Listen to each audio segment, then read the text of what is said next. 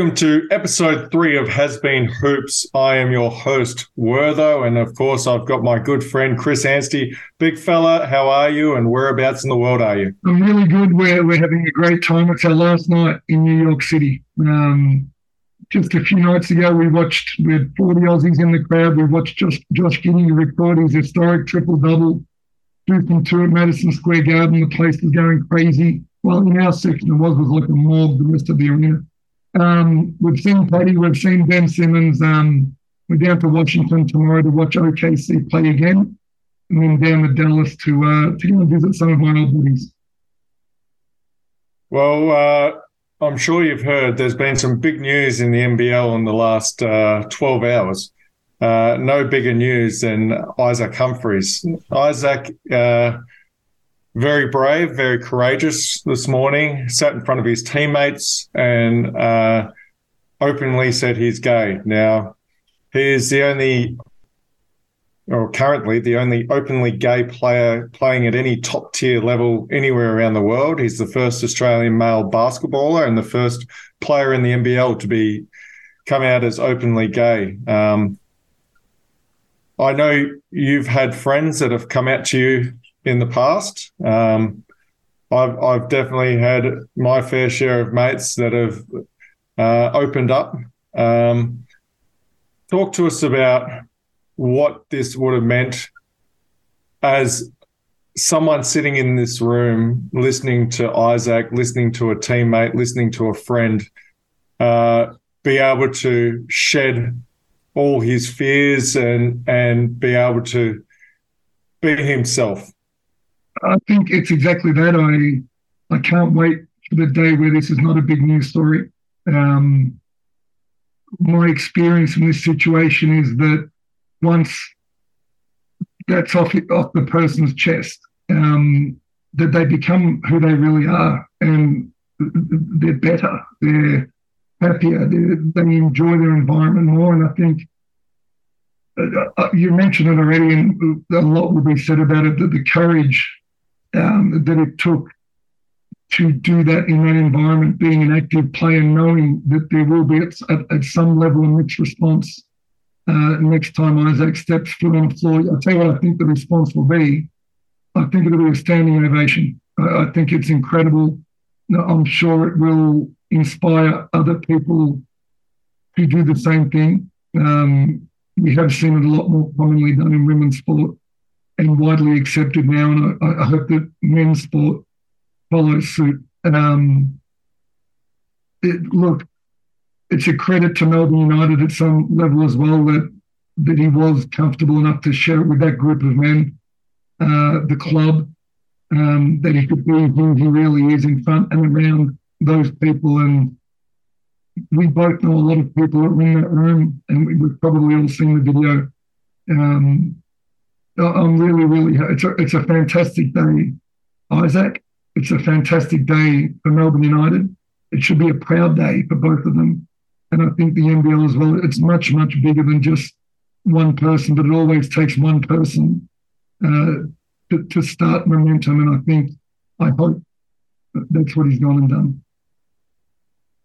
What I took out of it was the level of his support, not only uh, from his club in Melbourne, but the rest of the NBL. Um, there was posts on Twitter from every club uh, except for two, the two Queensland clubs with the, the show of support for Isaac. There was support from the NBA. Uh, there was support from Woj, um, Jason Collins, who was the NBA player that came out uh, to be openly gay. Um, to see that level of support probably would have taken Isaac by surprise. I'm guessing, um, seeing uh, if if this was something that he had held on to for so long to the point, and if you haven't watched the video, do yourself a favor, go watch the video. Yeah. But to the point where he's had suicidal thoughts or thoughts of ending his life, and, it, um, and attempted to, Wortho, and attempted to. Uh, to see that the level of support that he got from the league. I'm sure he would have got many, many messages today in support as well. Um, and like you said, hopefully this becomes more of uh, what's accepted going forward, and that people don't have to live in fear or or don't like who they are because it hasn't been widely accepted. Look, Australia still has a long way to go. Let's make no mistake about it. Like we still, as a country, have a long, long way to go. But this is a fantastic step in the right direction, and uh, I couldn't be more proud of Isaac and his courage to do what he did today. You know what? Just as, as one last little piece to this, I, I think I, I, don't even know when Melbourne United's next home game is, but if, against Adelaide, if this is something that inspires anyone who's listening, go go to the game. You know, I, I'd love to see a sellout crowd.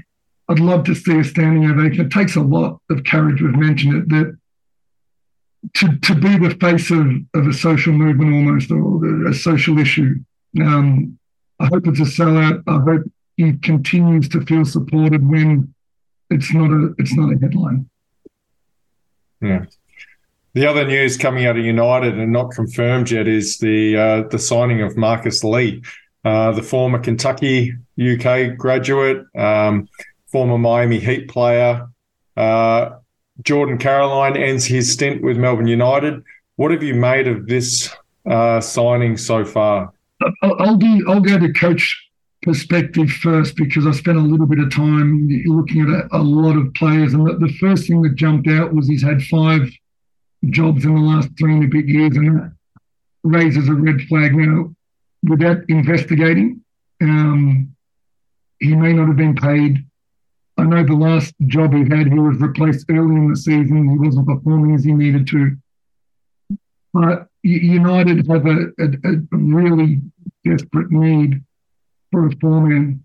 Um, he's taller than Caroline. He finishes better than Caroline. You've seen more of him you speak to the skill, but I've no doubt United have done their homework on who he, is as a person. I know it's important to the club, especially now. Um, it will be an upgrade and, and he will help. Well, I think from a playing perspective, uh, Jordan Caroline just couldn't finish at the rim at all. Um, and so to have someone who can finish at the rim, I think is great. I also think he brings a shot blocking ability to him. He's 6'11, so obviously he's taller and he's slender versus the the linebacker build of Jordan Caroline.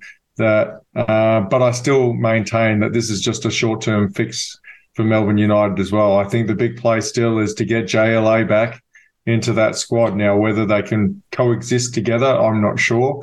Um, but I think it is an upgrade of what they had. Um, it's just going to take some time. Uh, of, of, note, that last job that he had, he did get replaced by Jake Layman uh, of the Minnesota Timberwolves. Uh, the team was 18th. Obviously, they weren't uh, playing too well. There's always a scapegoat in that situation. Um, like you said, we don't know the full story behind that, but uh, hey, let's see if Marcus Lee is the real deal or not uh, at the end of the day. Probably the biggest news, no, second biggest news of the day. Dirk Nowitzki, your old teammate, is coming to Australia, coming to Melbourne and Sydney, uh, bought out by uh, you yourself off the back of Josh Giddey. Chris is everyone yeah. does this with me, and it's taken time. Um, we've been working on I'm getting Dirk out here for a while now. He's someone who has an incredible story to tell. He's got an incredible perspective on the, the way he learned to shoot the ball, the way, the way he drills it. We're going to have a night like we with, like, like we did with Luke Longley. We're going to run a couple of basketball camps and we'll, we'll fill in a couple more appearances. But um, he's coming to Melbourne January 11 at the Timber Yard in Port Melbourne. It's, it goes on sale tomorrow. Uh, our internal database has been made aware ticket sales have been incredible. Just in the first few hours, they, they went crazy. So we know that there's an appetite to have someone of Dirk's caliber come to the country. He's an incredible storyteller, which I love. Um, we get him in front of adults and kids. Um, and the benefit for him right at the end is he gets to go to the Australian Open. He's a big tennis fan. He'll stick around for that. And he's bringing his family out. He'll be here a little while, but if you know Dirk, I know you do a little bit, he's going to disappear on holiday as soon as the uh, the appearances are done. I was going to say, um, you have the good fortune of being a good mate of his and someone that you've stayed in contact with. I, I have met him. Um, you couldn't meet a more down to earth human being for someone who has succeeded and been able to achieve as much as what he has. And I think it's unbelievable what you and Chris Feeney have been able to do of bringing these people back to tell basketball stories. And uh, I have no doubt that this will be another great listen. And he's German, so he's got to love a beer too. So uh, I'm sure I'm sure he'll have a couple of uh, uh is it Weizens in Germany? A couple of Steins. Uh, Steins. Yeah. We'll, we'll take him out. We'll have a beer or two one night, I'm sure. But and then, you know, to your point, that the way I've always described Dirk and outside the fact he's seven foot tall as I am, that if Dirk walked into a bar or into a room and he didn't follow basketball, outside of him being that tall, you'd never pick it. He'd sit there, have a conversation with you, and be the most humble guy in the room. So um, I actually catch up with him in Dallas in a few days' time. We'll, we'll lock in some finer details, but um, can't wait to get him to Australia. He's already been. He came down after they lost their championship uh, back in 2011 uh, did it off the radar this time. We're putting him on the radar at least, you know, for six or so appearances. Very nice. Uh, you've already mentioned it. Josh Giddey, triple double the other day. In uh, OKC's 145 to 135 win over New York. Obviously, there was oh, jack shit defense being played in that game.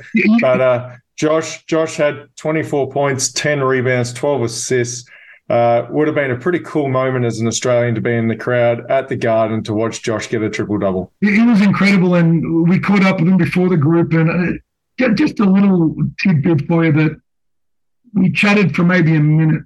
Um, he caught up with Mark Sainsbury, who's running our tour group, and know, the great guru. Let's give guru. a shout out to the great guru. All all Josh needed to get done, and all he had on his mind was getting to the weight room he needed to get his lifting before the game. He is so focused and so locked into getting better.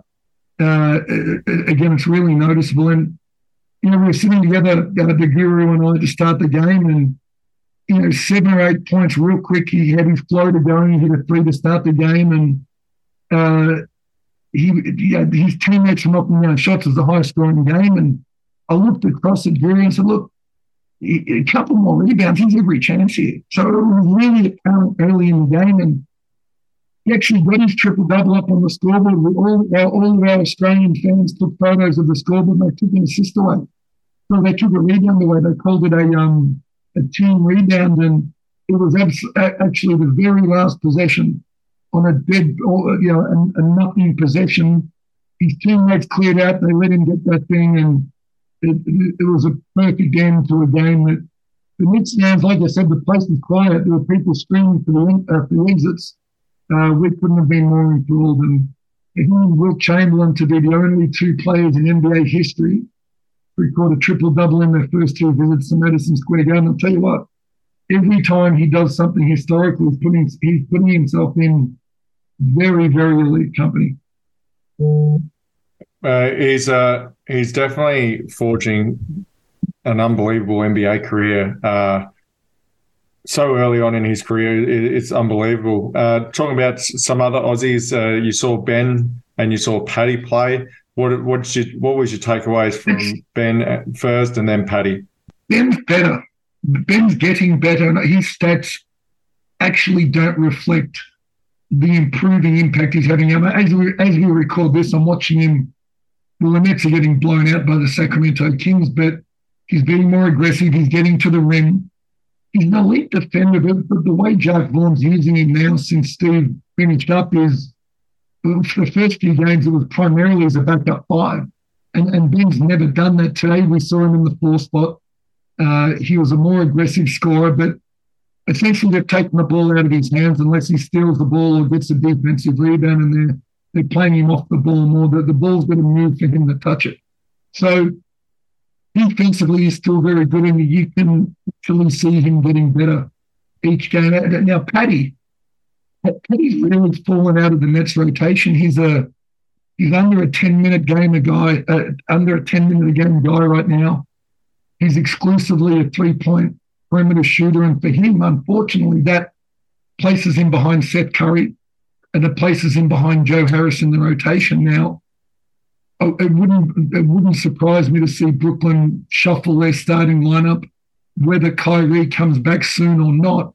Uh, I, I, just think they need to start a shooter that's a little bit more consistent than Sumner in that starting five. Look for a bit better balance. And again, it's not that long ago since we saw Olympic Paddy. He's still in there, but you know, with his uh, with his role at the Nets right now, we're just not seeing it much, unfortunately. I think uh, the report came out that Joe Harris is looking for a trade as well, so that maybe that will open up more minutes for Paddy to be able to play. Uh, but we move on to your NBA power rankings. Um, you've got Josh Giddey uh, in one still, Ben Simmons still in two. Now, Josh Green and Jock Landale have switched over. You've got uh, Josh uh, going into the third spot now. Talk, talk about what you've seen from him lately. Opportunity and impact. He's got had this opportunity to play extended minutes in genuine moments of the game defensively, he's elite. He'll get the opposition best scorer oftentimes when he's on the floor and he's doing a great job. In our very first then, in, in our very first episode, we spoke about his improved three point shot, and he's knocking that down consistently. Uh, he's so quick, and right now he's so confident. Um, so for me, he, he goes in the number three. Uh, Jock started the season fantastically, and you know, a few more honors on him. He just hasn't quite had that opportunity. And for me, for him to take that next step again, it's just going to come on the defensive end, and he'll be a little bit dependent in the short term of knocking down his shot. So he's a bit of a make or miss guy at the moment. Matisse Thybulle also makes the jump from seven up to five. Uh, another opportunity and impact uh, there for him. Well, they, they finally remembered how good a defensive player he was in exactly the same mold as Josh Green. 30 something minutes last game, a, a real great uh, plus minus. I just think they've figured out that they need to start Matisse Thybulle and have someone who can defend, who is willing to defend, able to defend at an elite level to put alongside all of that scoring talent. So uh, he made his way back in the rotation. He's playing great. Excuse me. He jumps over Patty Mills and Dyson Daniels to me. Dyson hadn't played um, Paddy we've spoken about. Only sat the last number of games. Uh, Jack White, of course, is in the G League, and Joe Ingles was injured. So not too much of a change, but the big ones for me were Josh Green and Matisse Thybulle. Very good. Uh, last NBA thing. Um, Coach Popovich, he's been around for forever and a day, um, but he does have one guy in his ear, and that would be Brett Brown what are the likelihood is Brett Brown going to take over the Spurs job oh, once? To be, uh, you know, it's been the, the, the, you're never quite sure what's going to stand out to you when you start immersing yourself in the NBA on the ground, like I have been over here for the last week and a bit. And every time you see the Spurs bench, it's Brett Brown right in Popovich's ear. Now, we all know how close they were the first time Brett was at the Spurs there were the rumours that he might take that Spurs job when Pop retired, but now he's back on the bench. He's refamiliarising himself with the organisation. The Spurs love him. He's got history there. I've been told by a number of people we've thought it for a while, so it's probably no surprise this will be Pop last year. And it happened to be the year that they brought Brett Brown back on the bench. And you know how it is with the NBA where the guy sitting in has your ear He's often the one that's recommended by the outgoing coach. And for someone with the reputation of Gregg Popovich, his recommendation will hold a lot of weight. I was going to say there would not be a coach that has a higher recommendation from their the club on the, them going out. And uh, even though Pop goes out, I dare say that he still will have his fingerprints all over that organization. Maybe not as a head coach, but will definitely his voice will will carry and uh, couldn't be happier if that's the case for Brett Brown, a fantastic coach, and obviously another really good story of an NBL, a past NBL coach making waves in in the NBA. Now, speaking, um, of, I'm going to jump in right here. Speaking of past NBL things, we'll go players. give us one minute. I, have been sitting here having FOMO about missing my first has been tournament. Give us a little, yeah. give the listeners a little wrap up. Uh, well, uh, this podcast has been hoops was named after our Masters basketball team, the Has Beens, and um, the mighty Has Beens got the three-peat done at the Pan Pacs up in the Gold Coast. Our uh, a few familiar names and faces in that team. Um, Dave Anderson, Sam McKinnon, Andrew Parkinson, the guy from My Mum, Your Dad, Darren Lucas, uh, just to name a few. Yeah, we had to bring celebrities into our team now. Um, you, know you, know my seven-year-old son Hunter. Every time he sees him now, says, "That's the guy. That's your friend who's on television." Yeah, exactly. Um, but we got the job done, and as you know, it's uh, just fantastic just to reconnect with old mates, and obviously for myself, uh, many Boomers campaigns with Sammy Mack and with with Dave Anderson, and just being able to spend some time. Uh, obviously, uh, Andrew Parkinson, one of our really really close mates, uh, who's been going through a lot in the last couple of years. Any time on a basketball court in a room, having a drink with him, uh, talking as he goes through his battle with cancer is worth it. Every every minute of that's worth it. And um, you know, uh, our saying is it never gets old winning gold. And I think for the mighty has-beens, uh, who's only lost two games in the last uh, how many six years, ten years? No, no, six years. Yeah. Um, uh, it, it, six years. It's been uh, incredible, and um, yeah, I know. I know you had a bit of FOMO because you you pretty much video uh, messaged us every night just to stay a part of it, and uh, it was just a fantastic uh, tournament away with the boys, and happy to get the win.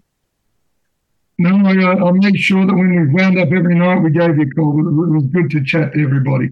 Yeah. Of course. All right, mate. We've got uh we've got a couple of questions here. Okay. Um, hey guys, how is Dante Exum tracking in Serbia? well, he's injured, but you know, he's he's playing high level. He's you know what? I, I wrote a story not long ago that Dante does everything well, everything in the game really well, but he's not the best at anything. And you know, my hope for Dante in Europe is that he finds an element of his game that he can be absolutely elite at. Um, he just hasn't quite done that. He's, he's a top tier Euro League guy. Um, but again, just the fact that he's injured is the number one red flag for most teams in the NBA that you just unfortunately can't quite stay on the court after for any extended period of time. Question two, and I feel like I'm going to have to take this as the resident. West Australian. Uh, will the Wildcats make the finals? How do you rate their start to the season? I still think they're going to make the finals, but I think they're pretty lucky that this play-in game is going to be a part of it going forward. Um, I see a real imbalance with their roster, and I think they're expecting players from about three years ago to be able to perform at the same level now. Um, I look, JR's in his first year as a coach. I think he's finding his way as well. Uh, I'm not sold on Brady Manek being the answer for them, and I think they need to make a change there going forward. Um, but it's interesting to note that he plays his best games uh, on the road um, because I feel like that pressure of the Perth crowd and the groans and the moans are getting a little bit louder at home every time he misses a shot. A little bit uh, pressure every time he gets his feet set. Yeah, but he, uh, he did have a great uh, game against Adelaide last uh, hit out. And um, look, I hope he does turn it around because he is one hell of a shooter when he gets his feet set.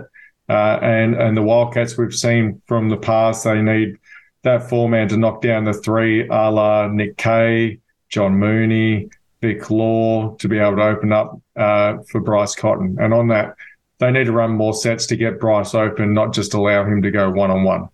Uh, last question. What's happening with Brisbane? Has Baynes lived up to the expectations? Can they turn their season around? Oh, you, you just answered it with Bryce Cotton is that Brisbane have the most physically dominant big man in this league. They need to put the ball in his hands more, lower on the block. Um, he spends a lot of time up and around the three point line and the elbow. And a lot, we know he can shoot the three.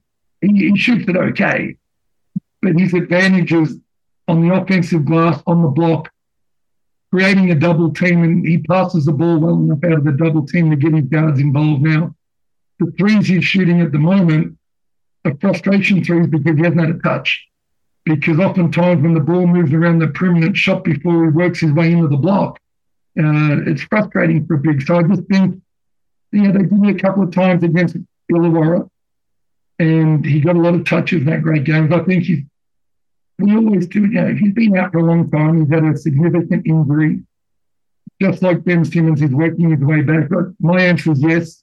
Uh, they can turn their season around. I think they already have. Uh, this break will do them good. Um, they're in the same boat. They'll be in that race with Perth and a few others to make one of those play-in spots.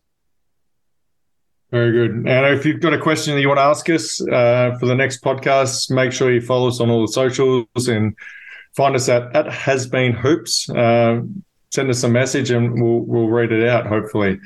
Um, that's about it, big fella. Um, I guess the last thing to do is uh, tell a story. and this story. Okay, well, what do we got?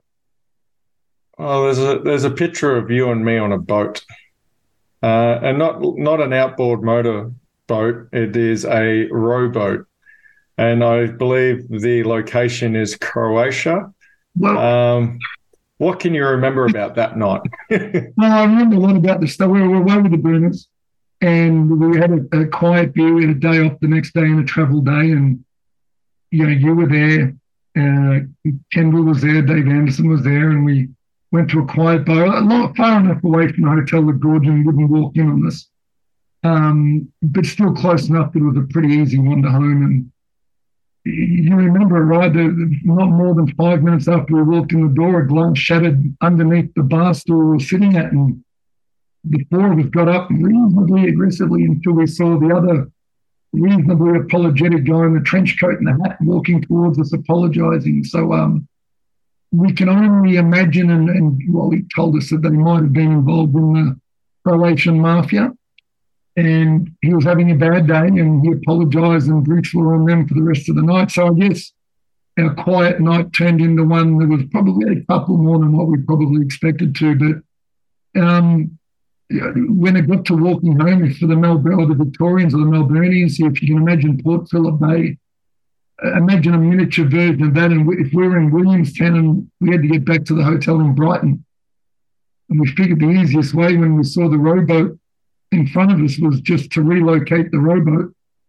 Um, so Kendall and I, of course, got in, and Dave didn't partake. Dave was very professional and wandered around the outside. Um, Kendall and I got in, and you were really, really great with your instructions as to how we should be rowing. And we went and we went and we thought, geez, this is harder than what we think. And you were absolutely pissing yourself laughing. And finally, we still, and then we give up Euro. Like, maybe I don't row, maybe I just unhook the boat. so, maybe we had a few more than a few beers that night. So we, we rowed back across the bay. We, we left it in another mooring, and probably also fair to say that we sort of um, maybe procured the oars from a neighbouring vessel. But uh, yep we got back to the hotel and remind me who you were rooming it. Were you with Paddy? Uh, I was rooming with Paddy, and he had packed my bag. there you me. go. Remind remind me who you were. I was rooming with Sean Reddy. was in the lobby having a coffee, and all my stuff was all over my room.